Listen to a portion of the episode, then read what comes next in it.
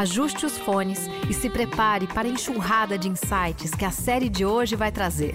Esse é o Decodificando, o podcast da plataforma Gente, para falar sobre comportamentos emergentes, novidades e tendências que impactam o mercado e a sociedade. Nos próximos minutos, queremos te dar a conversa mais produtiva da sua vida. Vem com a gente!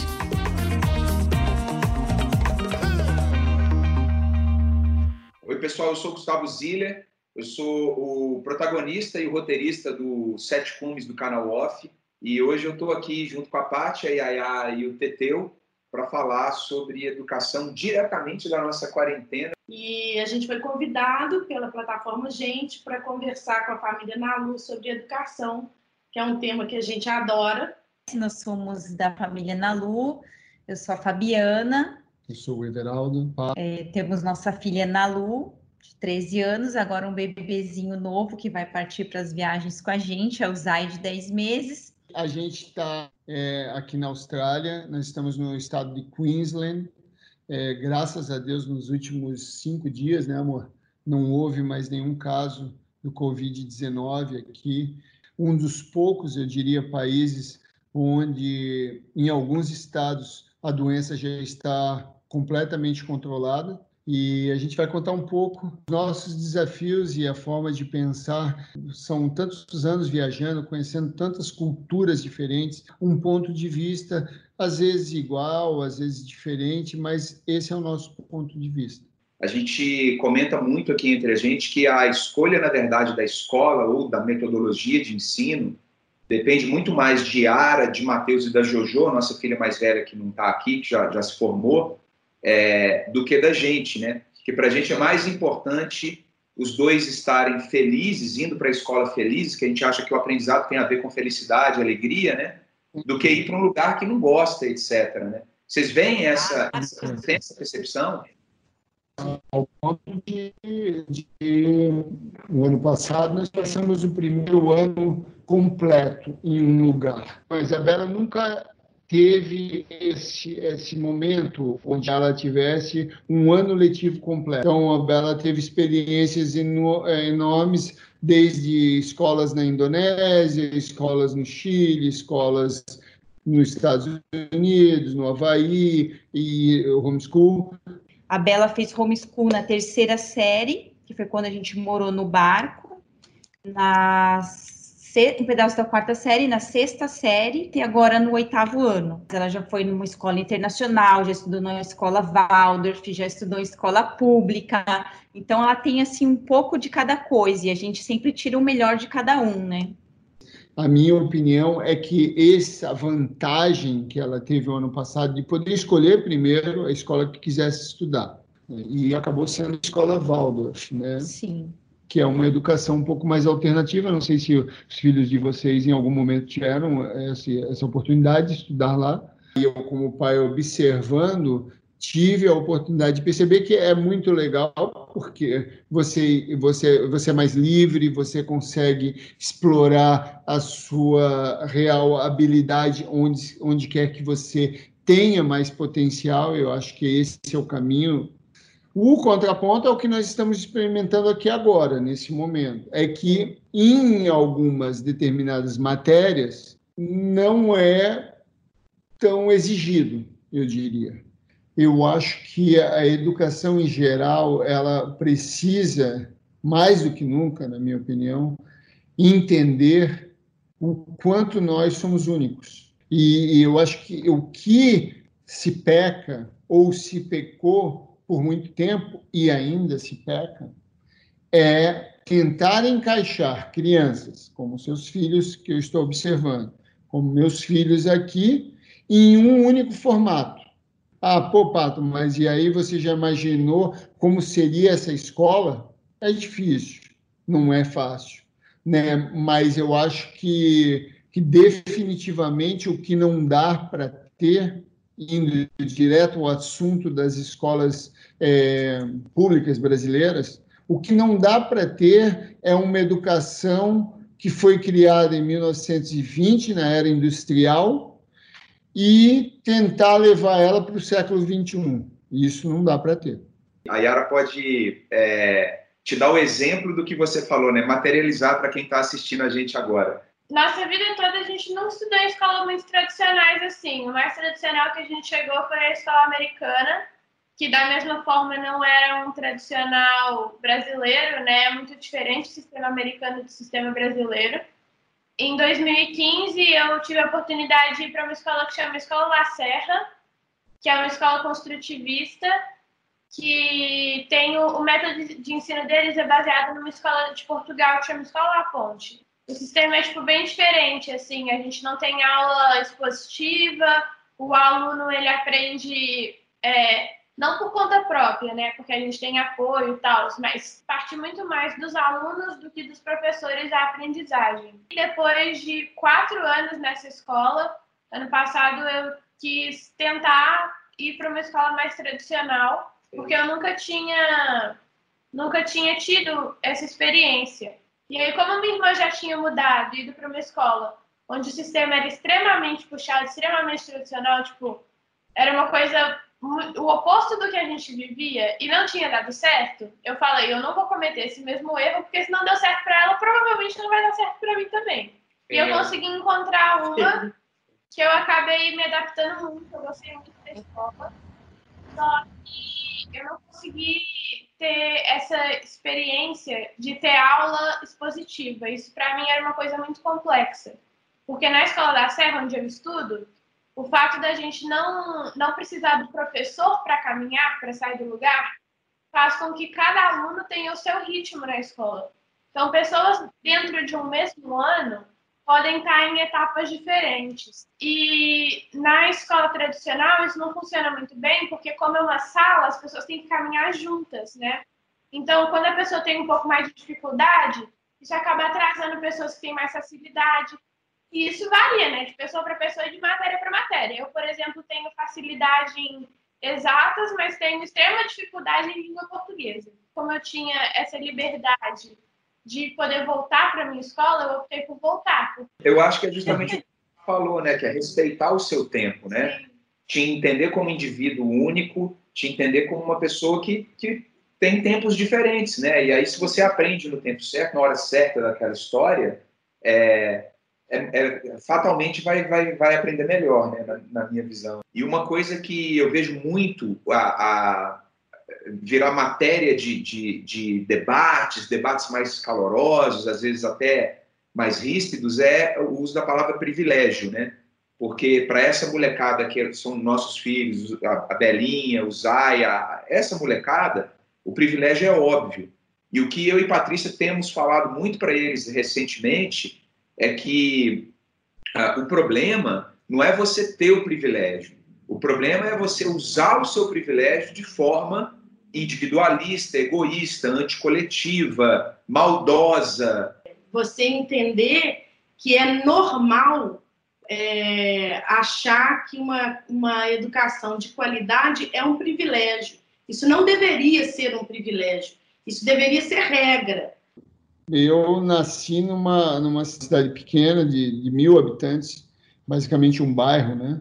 E onde só havia uma escola, as pessoas mais com melhor poder aquisitivo e as mais pobres estudavam juntas, e era uma escola municipal, então é, a educação basicamente era a mesma para todos, no meu ponto de vista, principalmente a educação pública, não, não deixa a, as crianças terem uma igualdade. E eu acho que esse é o ponto. É, é, é como a gente vai transformar uma educação pública, uma educação de nível nacional, é, ao ponto de todos terem as mesmas oportunidades.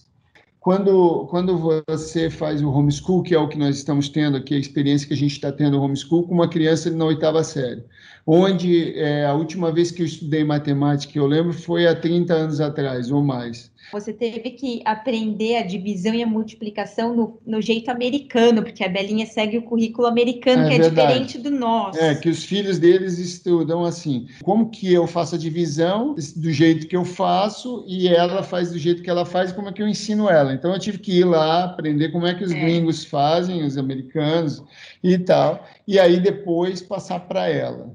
isso levou consideravelmente sete horas, assim, elevando para um modo prático e realista. É que quantos pais no Brasil hoje, hoje dá para dizer que tem bastante, é, né, por causa da quarentena, caso. mas quantos pais têm o tempo de ficar com seus filhos durante sete horas para educar em uma única aula de matemática?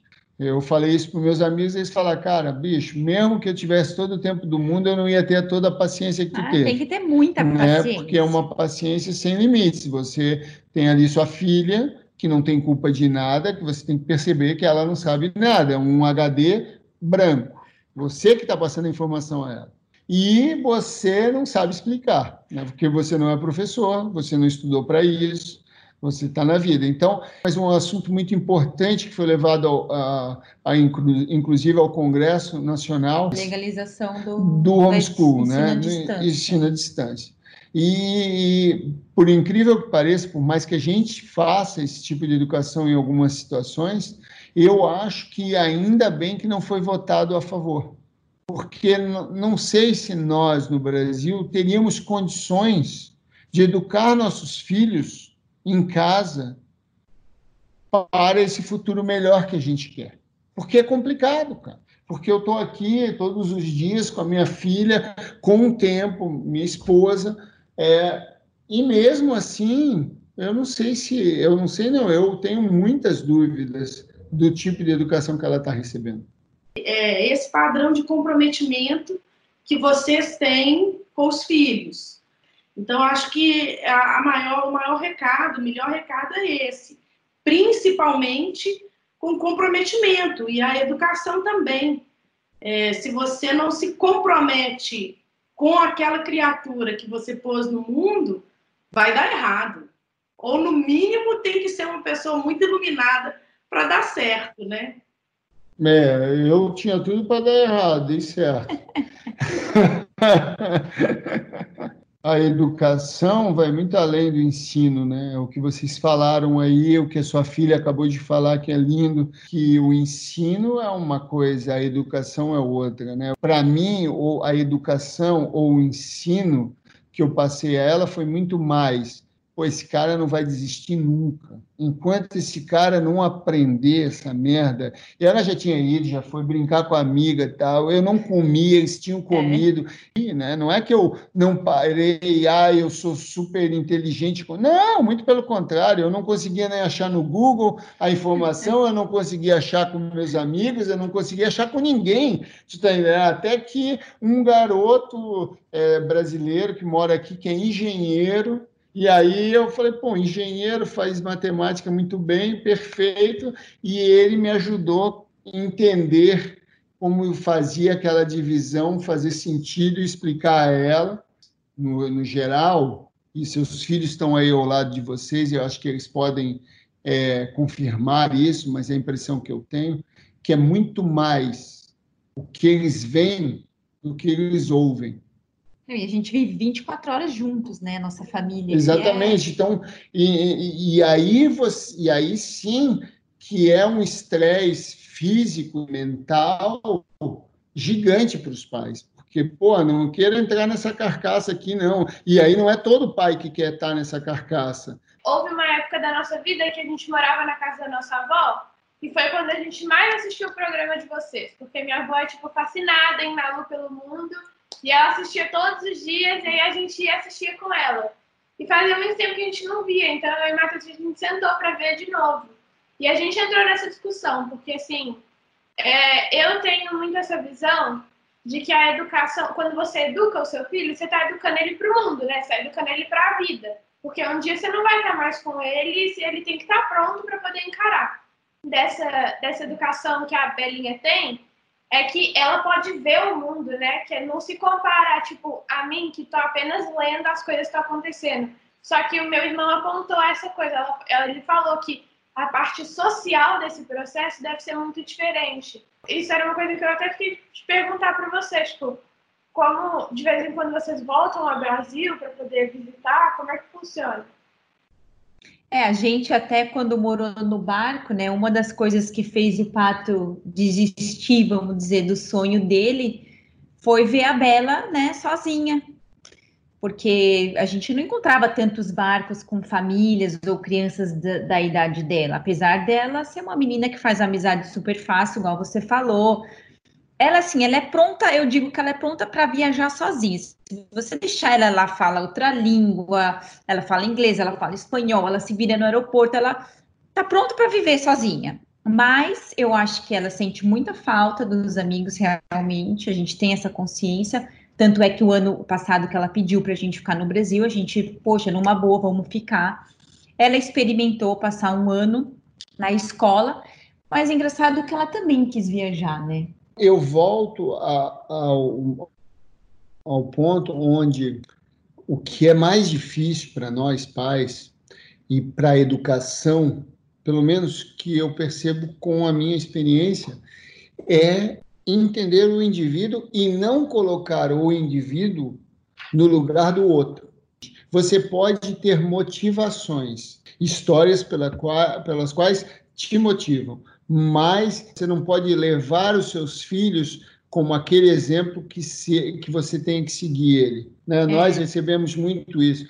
Pô, eu queria que a minha filha surfasse. Eu, eu, ontem mesmo eu recebi, aqui um surfista profissional australiano viu meu filho surfando e como ele está pequenininho e durinho, puta, minha filha não fica assim durinha, eu queria que ela ficasse.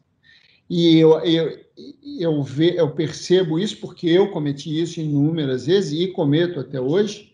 Esse é o maior erro que a gente faz com nossos filhos. Sim, é o que a sua filha falou. Dá para colocar numa sala de aula? Dá. Mas não precisa pegar ele e falar que tem que estudar igual ela. Na educação em geral, você chega lá na sala de aula e o professor levanta a mão e te cobra que o João seja igual ao Pedro, é o que me dói o coração.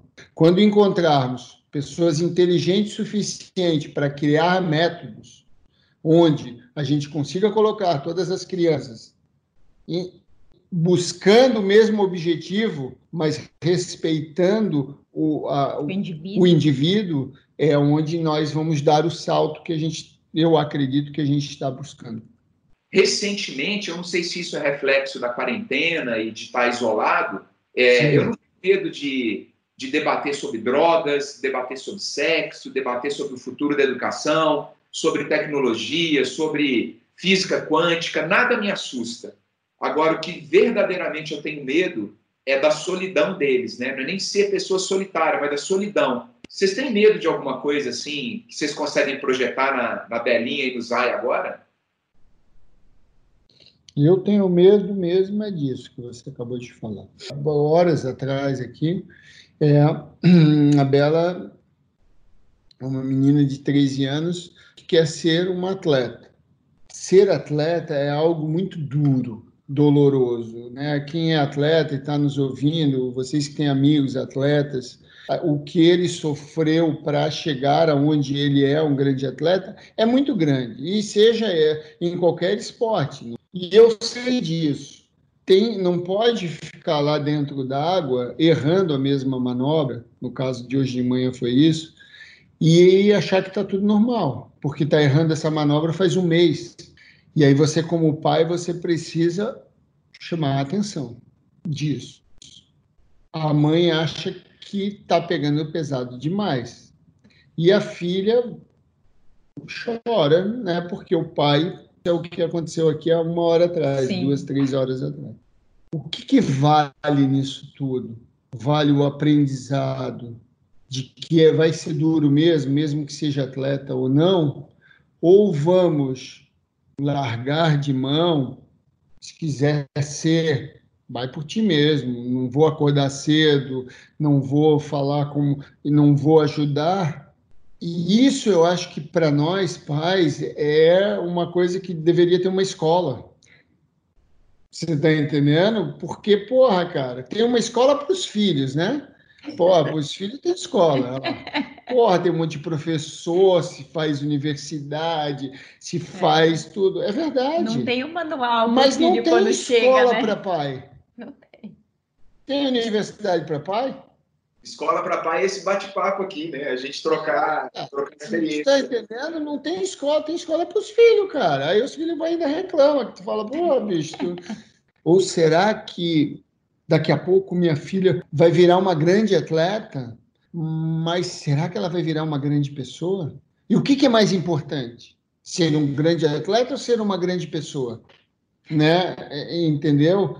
Ah, melhor é ser os dois. Pô, mas Quantos no mundo são os dois, né? Isso aí, aí tu quer demais, né, bicho? Escolhe um aí para ser, entendeu? A verdade é essa. E não adianta ter manual, porque na hora que eles nascem, vem um diferente do outro, aí não adianta nada. Eu acho que isso vai mudar também muita coisa quando a gente entender no mundo. É, o que é o conceito de alma gêmea.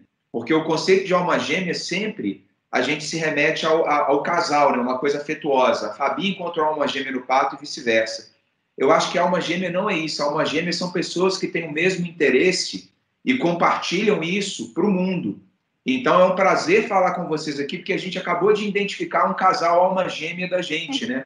E a gente fazer isso, pegar uma pegar uma tração claro. da educação e mostrar isso, passar para frente, eu acho que é um caminho da gente expandir essa, essa noção né, de, de, de, que somos privilegiados, precisamos de igualdade, precisamos diminuir, por aí vai. Né?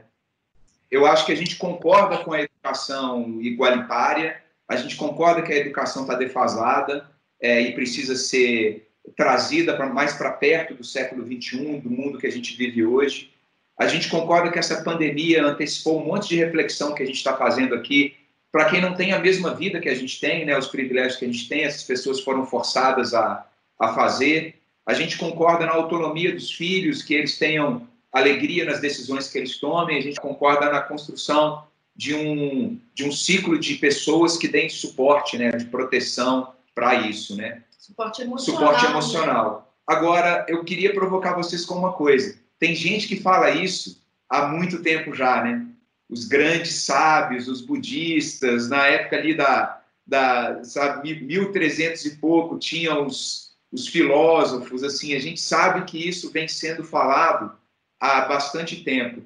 Vocês veem uma forma da gente tentar, com a nossa influência, a nossa, nossa imagem pública, a palavra não impor também, porque a gente não quer impor nada, mas da gente empurrar essa, esse debate de educação para mais pessoas, além do, além disso aqui que a gente está falando? Quer dizer, é uma dúvida que eu tenho também, sabe? Eu fico pensando o que, que eu posso fazer mais, porque eu acho que isso é, é tão importante esse debate. Se você vê, os grandes acontecimentos sempre foram assim. É, é, é o que nós estamos fazendo é, é o trabalho das formigas. É, é muito. É uma para outra mesmo. É amanhã a gente divulgar e passa para o outro, que acha relevante que passa para o outro. A gente vai conseguir, cara. Nós vamos chegar lá, se Deus quiser.